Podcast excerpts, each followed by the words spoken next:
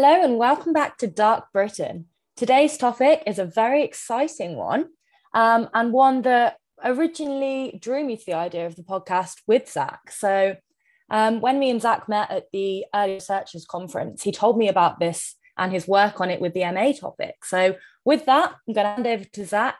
Please tell us what you're going to be talking about today. Well, uh, the title of the episode, uh, The British Cult That Worshipped Hitler, it sounds wow. like clickbait, really. Um, but this was a group of men and women that set up a church in Surrey to worship Hitler as the second coming of Christ. They were called the League of Christian Reformers. They worshipped Hitler at their altar, wrote letters to the Archbishop of Canterbury uh, and the Chief Rabbi, and even penned their own version of the Bible called the Holy Book of Adolf Hitler.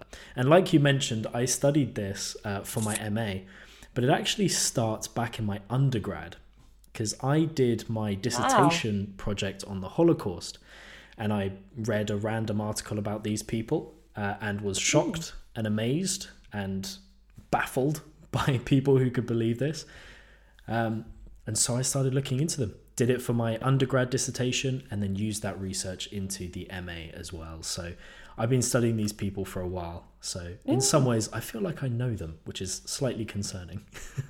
For sure. You know, it's really exciting. And as you say, so under-researched. So I'm really glad that we're sharing their story today. Um, more for awareness than, you know, we're proud of them, as with everyone yes, in dark history. But um, why don't you just give us a little bit of context? Like, where did they come from? How did they start?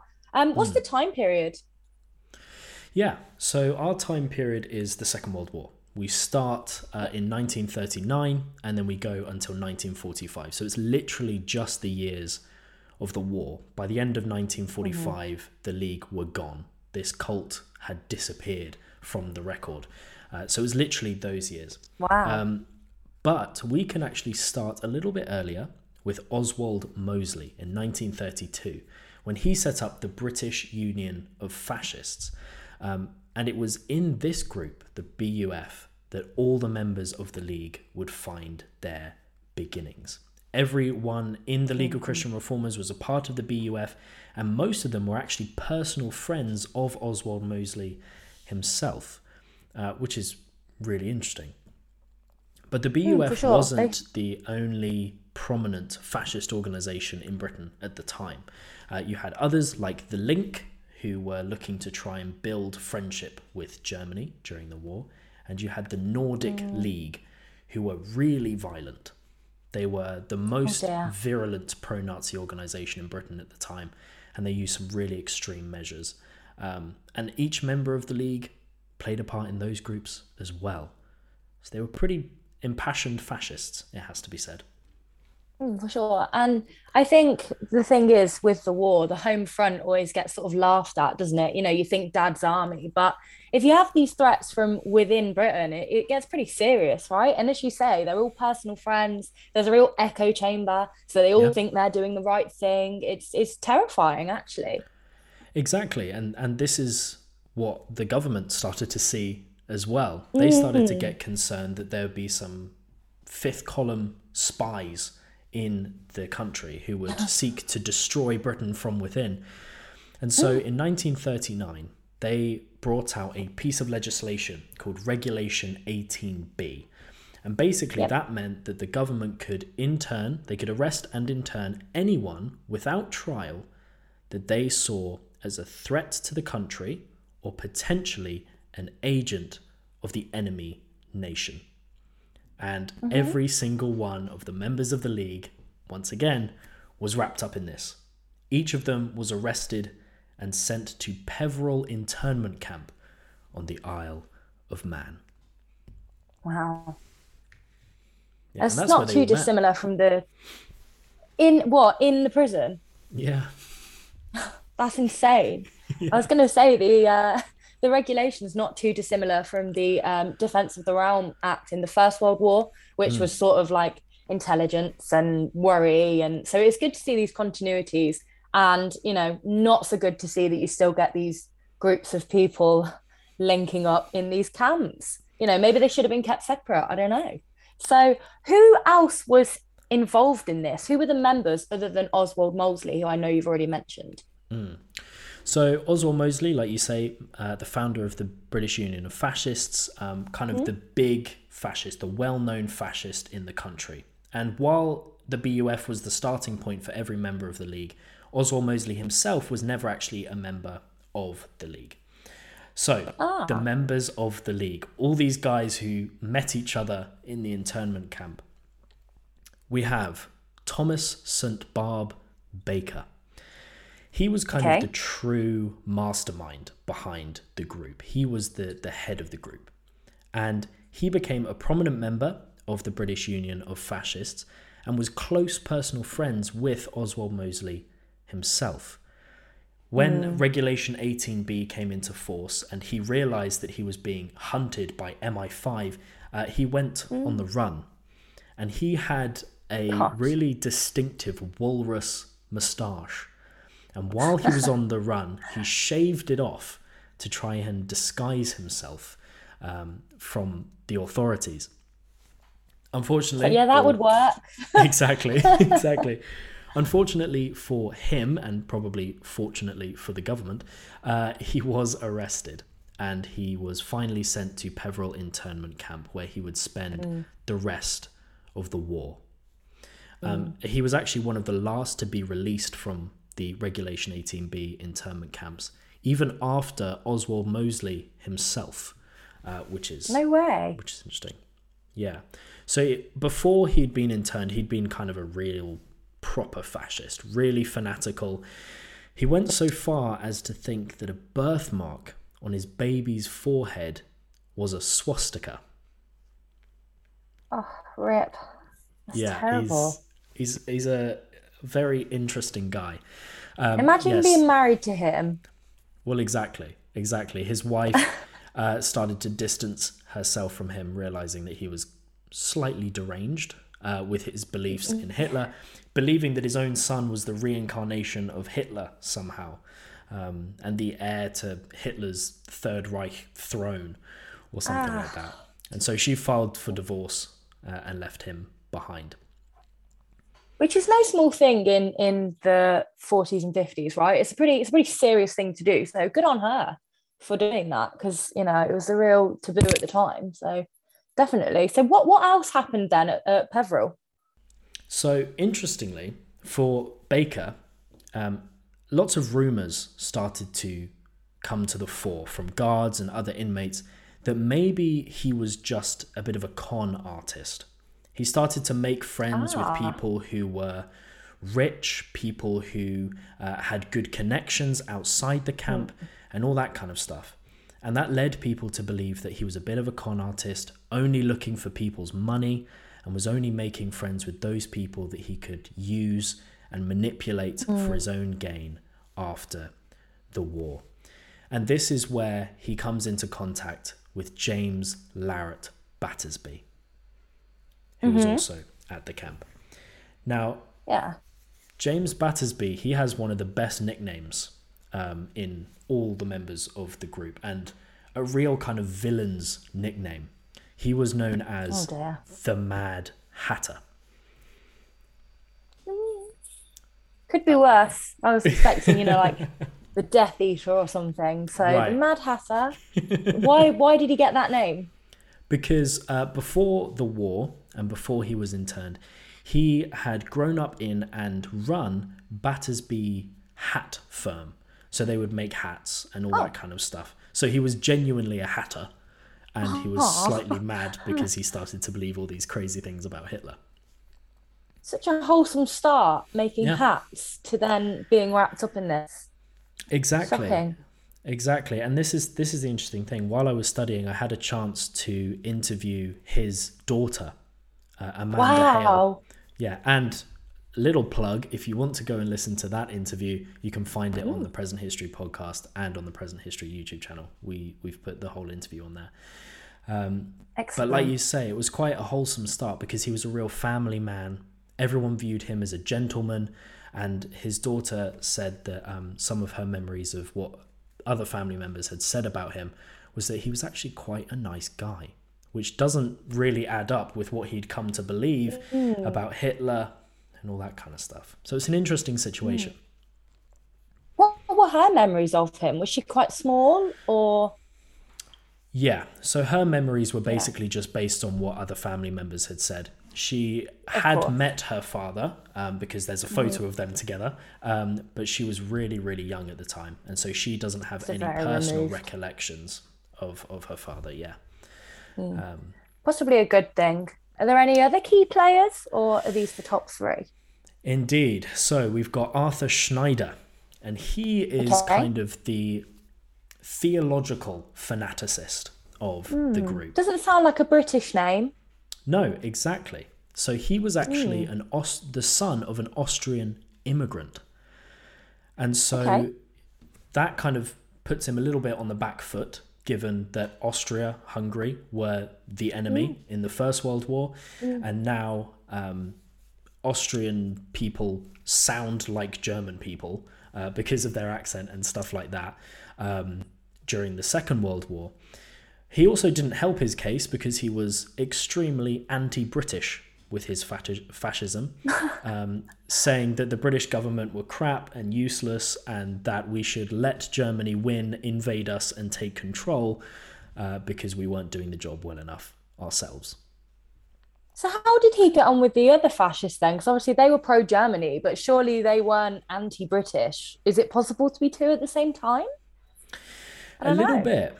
A little bit. So he was kind of the anomaly, wanting to um, mm. basically destroy Britain from the inside out. But what, what joined these people together was their fascism, like you say. So they found the yeah. common ground of being pro-German, pro-Hitler, mm. uh, and then wanting to bring about this political revolution in their own country as well. So in some ways, yeah, it was it was possible to balance the two, although it's it's quite difficult. Um, He had been investigated and hunted by M I five for years, since nineteen thirty-eight. And then he was eventually arrested and taken to Peveril in nineteen forty-one. Um, mm-hmm. And what's really interesting in the M I five files is we've got his personal letters that he wrote to his family, where he oh, talks gosh. about all his beliefs and the theology that he's being convinced of by Baker and by Battersby. So when Arthur wow. Schneider meets Baker and Battersby in the internment camp, they start to form this theology together about how Hitler is mm. the second coming of Christ and that Hitler is the tool of God for judgment on earth against the Jewish Mammon conspiracy. That's terrible. So where did where did these guys meet um, before they were put into prison? Did they have a headquarters or anything like that? Uh, before they were put in prison, no. Um, before they, they weren't put... exactly, they weren't friends before uh, prison. And the crazy thing is, is that prison is where they met. And so while we were trying to, while the British government were trying to control the threat of fascism by sending these people to internment camps, what they were actually doing was sending people into the perfect environment to grow their beliefs and set themselves up for coming out of these camps at the end of the war more of a threat than they ever were at the beginning. Mm. It's like the classic rule of prison, right, with gangs, don't send them to the same place. Well, exactly, exactly. Oh, dear. And it gets worse when you when you realise that the fascist internment camps weren't that far away from the camps in which the British government were housing Jewish immigrants. Oh my goodness. Like, so mm. literally saving people and then they're just sort of over here like, oh, hi, that's terrible. Yeah. yeah. Oh. It was it was not a good organisation from the, the British government at all. Mm. Um, and so, yeah, in Peveril, they started building this theology, building these beliefs in the pressure cooker of the Second World War. Mm-hmm. And Arthur Schneider wrote back home to his family and managed to convert his entire family. Other than his wife. His wife was the only one do you think, who do you think called it. They just replied, like, yeah, okay, whatever you like. Okay, good, because it's by letter. Like, do we have any more evidence of them actually believing this, or is it literally just the correspondence? Just wondering. Yeah, so it's primarily the correspondence, but we do have okay. um, more practical things as well. So we have a letter from Arthur Schneider's wife where she's like, mm-hmm. you're crazy. I don't want to talk to you anymore. I'm, I'm pretty sure you don't actually believe this, so please stop with all this weird stuff about Hitler. But then we have or like some Katie letters. Hopkins. Yeah, exactly. And we have letters from Arthur's uh, parents, Arthur Schneider's parents, and they're the ones mm-hmm. saying, we read the book that you sent us, uh, we read the Bible verses that you sent us, and we're starting to believe that you might be right. And so they start to believe. But then the best piece of evidence that we have for their proper conversion to this theology is that Joan and May Schneider, Arthur's sisters, joined him uh, later when he was released from prison at oh, Kingdom yeah. House when they formed this cult. So what is Kingdom House? Like, is that... So Kingdom House uh, is a big house, basically. it's it's a. I've I've been to Kingdom House, and again a little wow. plug. There's a video on Present History. Um, there is a little video about the house as well, so you can see it as well. Whose house was to, it? yeah. So so this house was owned by W G Barlow, and he was a famous race mm-hmm. car driver uh, before the war. Wow. He was actually really okay. quite successful. Yeah. Um, and he had some underlying fascist beliefs. And so he bought this beautiful house in Surrey to yep. be his retirement home for him and his family. Aww. And then when he got arrested and taken to Peveril internment camp, where he then met the other three guys, uh, he was converted to their beliefs and decided to gift this house to these three guys so that they could use it as a headquarters oh. for their cult. He didn't talk to his wife. There was no oh. conversation about it at all. She just rocks up one day and finds that this house has been given to these guys to start a Hitler cult. Oh my gosh, that's divorce straight away, isn't it? This poor woman. You and would in think Surrey so. As well, it's not cheap. Even, even in wartime, that's not cheap at all. So... Can you give me any more on him? Did his wife get converted? Was she literally fuming? like, yeah. Any more so on she this? was she was incredibly angry, but the problem is, understandably, we have no idea where she went. She disappeared. No idea. That's terrible. Yeah. So her retirement house was taken away from her, and then she disappears from the record. And I haven't been able to find anything in like three years of study. I've never found anything wow. about W G Barlow's wife and, and eventually what happened to her. So, if yeah. any of our listeners know anything, you know, I just want to know this woman's okay. Yeah, um, please, that's please terrible. Let us know. An unsolved mystery. Gosh. It is. And so they used Kingdom House, this beautiful house, to set up their Hitler cult. They set up an altar where they would pray and they would worship Hitler. And this altar was set up, and next to it were two swastika flags. And then right mm-hmm. by the side of it was a massive, and when I say massive, I mean huge, bust of Hitler's head. Gosh. Yeah. Did Hitler know about this cult, or were they just operating, you know, completely independently of him? Weirdly enough, Hitler had no idea. He was dead by the time they actually set up the cult. Yeah. It just makes no sense, but then, you know, it, this is a different time and that's their belief, so we'll let them have it. So exactly. What were their beliefs exactly? What did they believe? So they believed that Hitler was the second coming of Christ, that he was mm-hmm. the reincarnation of the, the Son of God, and mm-hmm. that he was the tool that was being used by God to bring judgment on the world, that they viewed had mm-hmm. been corrupted by this massive Jewish conspiracy where the Jews were in control of everything um, and all that kind of stuff. So it was a it was a really brutal um, theology, a really brutal ideology mm. to believe that Hitler was not only a tool of judgment, but also Christ himself changed everything about the Christianity that they used to hold on to. Because the original yeah. Christianity that they believed in, you believe in Christ, you're saved, that's it.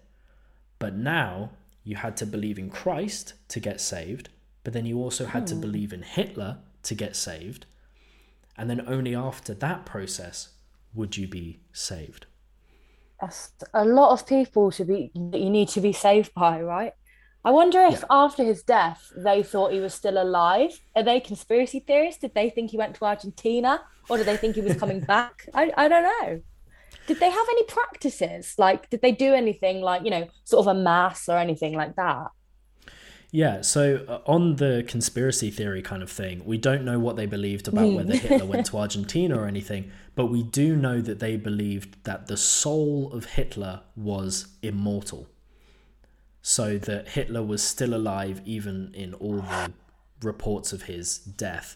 They believed that uh, Hitler was still alive, couldn't die, and that he was this eternal being, the, the Son of God. But on their practices, what they would do is they would hold mm. daily prayers at their altar in the little sanctuary of Kingdom House. And they would end each prayer. And when I first read this, it genuinely made me catch my breath. They would end their prayers with, "In the name of Adolf Hitler, Amen." Oh dear! It's oh yeah, dear. That that was one of the first things ever in all my study of history that I've read and gone, "Wow, that's that's wild." I bet you were literally trying to write your dissertation on the Holocaust, found this paper, and you were like, "What?" It was a total mm. rabbit hole, I bet. It's just unbelievable. It was. It, it really drew me in, partly because I'm fascinated by Christian theology on the one side mm. and history on the other. And then when you join those two together, it's just the just most mind-blowing concoction you can possibly create. um, and so they actually believed that they were put on earth as ambassadors of the Hitler Christ. Uh, so that they could go and tell the good news in the biggest inverted commas I can possibly create, the good news of Hitler being the saviour and this judgment against uh, the Jewish conspiracy. Yeah. And they went so far as to write letters to the Archbishop of Canterbury telling him, "You need to believe what we believe because we're right and we'd love to teach you." And then on top of that, they then wrote to the Chief Rabbi and told him, "We really want to be friends with you and partner with you to convert all the Jewish people to our beliefs so that they can be saved." Did they not think that that would not work with Hitler as the head? Like, it just feels feels like to me these guys are idiots. Like, was it literally just them four? Or did they have a bigger following in the end? Like, before we get onto opposition, I want to know how wide mm. this network was, if it was. Yeah, so it was primarily uh, these four guys, mm. Baker, Battersby, Schneider and Barlow. It was primarily them. Then we have mm. the three women, May and Joan, mm-hmm. Sh- Joan Schneider, yep. who were the, the Schneider sisters. And then yep. they had actually converted one of their friends, uh, who was a Wren oh. with them, Angela Lincoln. They had converted mm-hmm. her and brought her to live in the, the house with them. And so all told, oh, it's about seven people. But then we have we have conflicting reports from different newspapers and all that kind of stuff. The numbers could be as high as twelve or or as low as seven. Mm. twelve would be an interesting parallel, wouldn't it, to the disciples? But I mean, it's not oh, a huge yeah. it's not a huge group, but a very dangerous group, even if it is small. Was there much opposition to them? Because how widely were they known about? Like, you know, people, you got to imagine, in the war, just trying to literally survive and get through their day-to-day life. Like, yeah. wartime is insane. So then having to worry about these fascists, it's, I don't know. I don't know what the reality of that was. Yeah, so in terms of how well known they were, they ended up getting mentioned in Parliament four times. And... They yeah. were even noticed in Soviet Russia. Wow. That's, okay. That's how widely they were known. But in terms of of the more local scale, the more actual opposition, um, when they settled in at Kingdom House in Surrey, the village around them didn't accept them with open arms. They were quite unfriendly to these this? fascists. Um, so, I live in Surrey now, so I'm just wondering. Yeah. Uh, so Petworth. Mm. Yeah, so Petworth in Surrey. It's a it's a little out the way kind of village. It's a town now, but it ah. used to be more of a village. Um, and so they were not accepted with open arms by any means. Um, they were, Good. Yeah, because what what we have to realise is that during this time, the war has just ended, and everything that the British people had fought against, they thought they'd defeated. But mm. now they were starting to have a bastion of this Nazi ideology in their own town. This Awful. is just such a wild thought to these British people. We've just survived a war. We've just mm-hmm. fought off this Nazi threat. We've defeated them. Their leader's dead. Still Surely not rationing. They're done.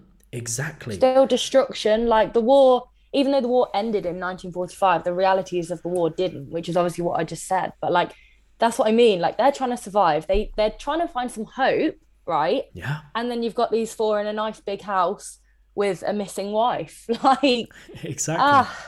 Exactly. And on top of that, just down the road was Petworth Boys School. And Petworth oh, Boys God. School had been bombed in nineteen forty-one.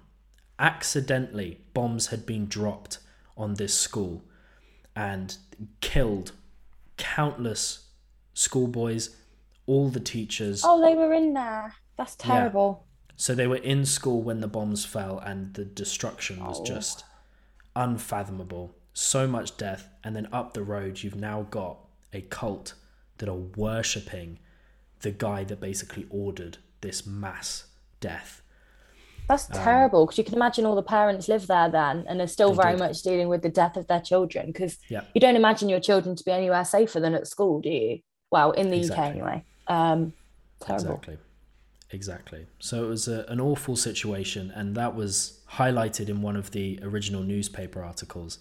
Um, the writer gives this really heartfelt description of the memorial to the uh, Petworth Boys School, and about how these boys had been killed by an off-target German bomb. And then he goes on to say about these people who were setting up a Nazi cult just up the hill. Terrible. It's awful. So how, awful. how did they get stopped? Yeah, so this is the thing. The opposition was very local, but then as they started to get more yeah. well-known, pastors from different churches started to get involved. And one of the most amazing stories is Pastor Victor Walker. And he was the pastor of uh, Elim Foursquare Church. And he mm-hmm. came down and drove up outside the gates of Kingdom House with massive loudspeakers strapped to the roof of his car and started putting on a church service outside Kingdom House. And wow. he, he played a hymn on the loudspeakers, uh, Jesu, Lover of My Soul. And he started wow. to preach this sermon, talking about how the Antichrist would come, and the the man of evil, the man of destruction uh, would come. And he was basically likening Hitler, Mussolini, and now this new, new cult to the man of disorder, the man of destruction, the devil himself. And so he was calling these guys out right in front of their headquarters, and everyone started to come out of their homes. There's this incredible image where even Boy Scouts on the nearby fields would run wow. to the hedgerows just so they could see this pastor confront this Hitler cult. That's bravery. It's real bravery, massive, especially because these men are dangerous. Bravery. Like Exactly. Massive bravery from him. He starts doing this church service, and after he finishes his sermon, he sees May and Joan Schneider watching him from one of the windows in Kingdom House. And then the door opens and out walks Arthur Schneider. And he's carrying a tray of tea. And he walks over to Pastor Walker, sets down the tray of teacups on the wall and says, "I'm really sorry that you can't come in, uh, but you can have your little tea party out here." I mean, the sarcasm that seeps through these words. But it it speaks to the way that the League, the way that this cult viewed their opposition. They weren't afraid of a pastor coming to their gates and calling them heretics and blasphemers. They saw no threat from anyone, perfectly comfortable to live in their house and worship Hitler. Um, and so, you know, that that's one of my favourite stories from from the League. But yeah, I mean, but what eventually at least they were committed. Yes, yeah, quite, quite. Um, but what eventually brought them down was the most violent part of this entire story. Mm-hmm. Uh, because in December nineteen forty-five, fourteen mm-hmm. masked men and women took it upon themselves to end the cult. And so one morning, they broke in to Kingdom House. They beat up Arthur Schneider. They tied him up, threw him in the back of the car. They stole a bunch of propaganda and papers and all that kind of stuff from yeah. the house, scared the sisters who were in there, and then drove off. Mm. They went into Petworth town centre, dropped off Arthur Schneider, left him on the green in the middle of the town, and drove away, never to be found. And so this was the catalyst for the League now being mentioned in Parliament, because this wasn't just, oh, there's some weirdos worshipping Hitler in a house. It's now, this is a, a proper issue, because violence is starting. Is there going to be some sort of local civil war within Petworth between the the inhabitants and this cult? It's just typical of the government, isn't it? Only getting involved at the very last minute. Like, ah, oh, pain. Um, so then what happened? So after the raid, uh, Baker, Thomas Saint Barb Baker, the head of the League, he basically mm-hmm. puts out his statement and says, we've forgiven them. We're not going to take what? any legal action. Yeah, we're not going to take any legal action against these raiders. We're not going to do anything. We've forgiven them. And that that's crazy, because you the fact thought... that they could take legal, but the fact that they mm. could take legal action, like mm. no one was actually questioning their views and what they were doing, and they were like, do you know what? Actually, these these people that beat us up, we're gonna we're gonna let them off. It's like, sorry, sorry, yeah. oh, yeah. Well, this is the thing: is is the Home Secretary kept on saying we can't do anything until they've done something wrong, and technically, yeah. legally evidence. speaking. They hadn't done anything wrong. They might have some really bad views. They might disagree with everything that Britain holds dear, but legally speaking, they hadn't done anything wrong. Mm. You can't police people's beliefs, right? Exactly, exactly. That's that's one of the freedoms that we enjoy in, in this Western mm. civilization. Um, mm. But that also meant that the League could exist for a few months. And so... This this happens, the raid happens, Baker says we've forgiven them, we're not taking any action. But by the end of December, the League of Christian Reformers, this British cult that worshipped Hitler, disappears. Just just, just, just gone. gone. There is there's no more evidence about oh. the activities of the League in the form that it was, and the first reports um, of Kingdom House being empty. Um, and completely abandoned were on the twelfth of February nineteen forty-nine. So there's a, mm. a there's a bit of time, there's about four years where we don't know what the house was used for, but by the end of nineteen forty-five, the League were no more. Wow. And what, what became of the house? Like, what's happened to the house now? Because you, you said you visited. Yeah, so people live in it now. It's someone's, like, actual house. Yeah. And that, that's oh, that's okay. kind of why I've been a little bit um, guarded with giving any information about the house of itself, um, is of because course. someone lives there now, and they don't want, on the one hand, fascists descending on them, trying to find this memorial to this cult, um, but they also don't want the house to become a listed building mm. or something like that, where tourists and yeah. things like that will come. So I, I have that's been their life, a little right? bit guarded. Exactly. I've been a little bit guarded with the details of where it actually is. Um, but yeah. We're taking a quick break from this episode to talk to you about B C A D clothing.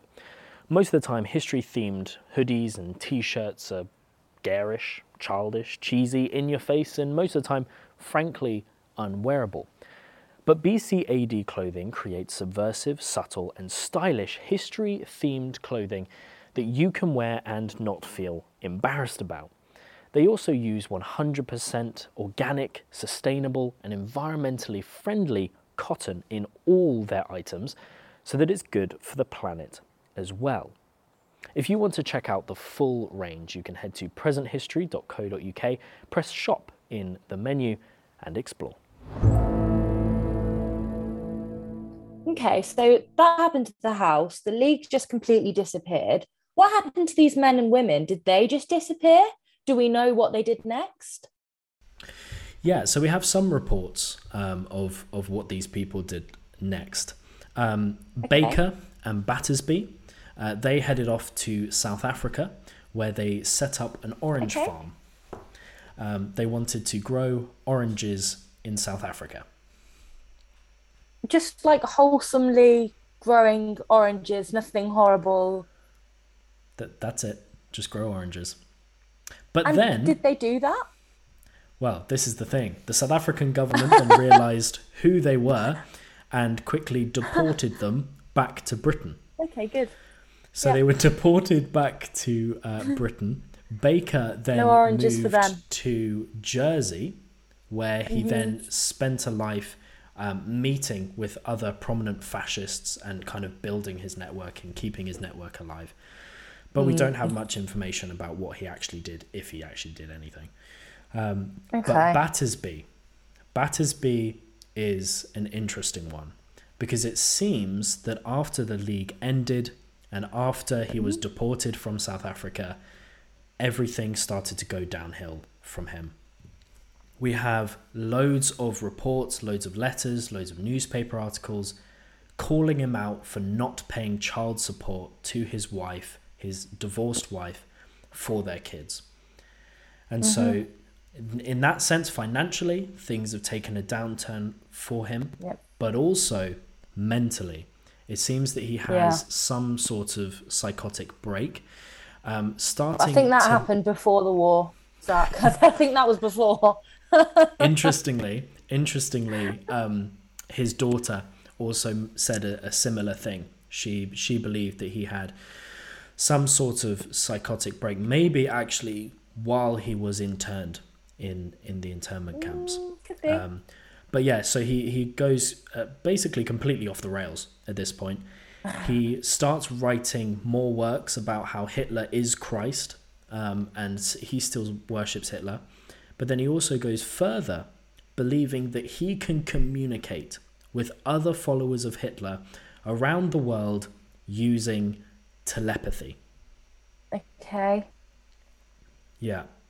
And then it goes further than that, because um oh, what are you going to tell me next? Yeah, in nineteen fifty-two, during the two-minute silence on Remembrance Day, he no! he runs out in front of the cenotaph, Ugh. raises his arm in a Hitler salute, and shouts as loud as he possibly can, "Heil Hitler." Yeah. Surely there's got to be lots of reports on that. So soon after the war. That is that is dreadful. Exactly. And one of my one of my favourite lines from the newspaper reports from that time was, the reporter wrote, "I'm glad that he was arrested, because I fear what the crowds would have done to him." For sure, yeah. Yeah, that yeah. terrible. So that was awful. And then it seems that his mental health deteriorated to such a degree that less than three years later, he committed suicide uh, by jumping into the Thames, uh, where he was decapitated by a Merseyside ferry. Uh, see, I feel sad for him now, but uh, it's, it's difficult. It's hard. That is, you know, terrible. But then what they were trying to do was terrible, but uh, yeah. Exactly. What about the others?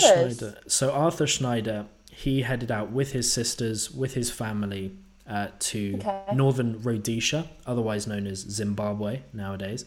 Uh, he headed over to... Because his parents believed, didn't they? Yes, exactly. So he converted his parents. They went out to Zimbabwe, and we have no more information about him.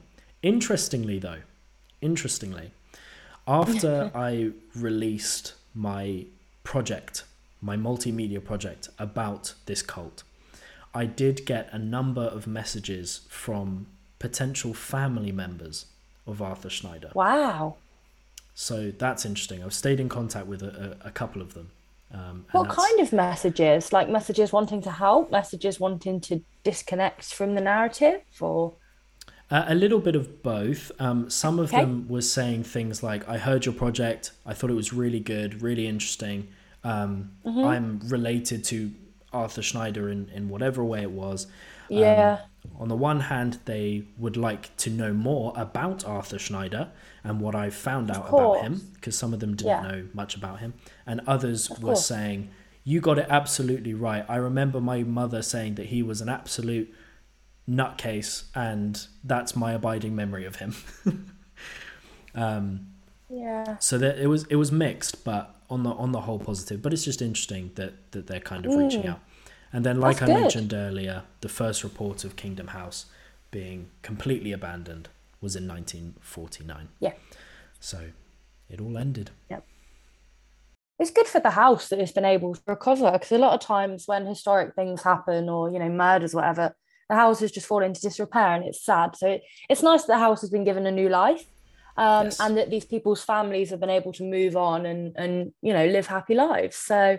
because at the end of the day, at the most basic level, all of these crimes are committed by people, like real people. So, yeah, yeah, I think that's exactly. a really good consideration. And, and it sounds like such a fascinating research topic. Um, and as Zach said, you can find out more on his Present History site. He did amazing work on that. I've certainly found today's episode interesting, and I'm sure you did too. Please let us know. Get in touch with us. Indeed. And uh, we'll see you in the next episode of Dark Britain.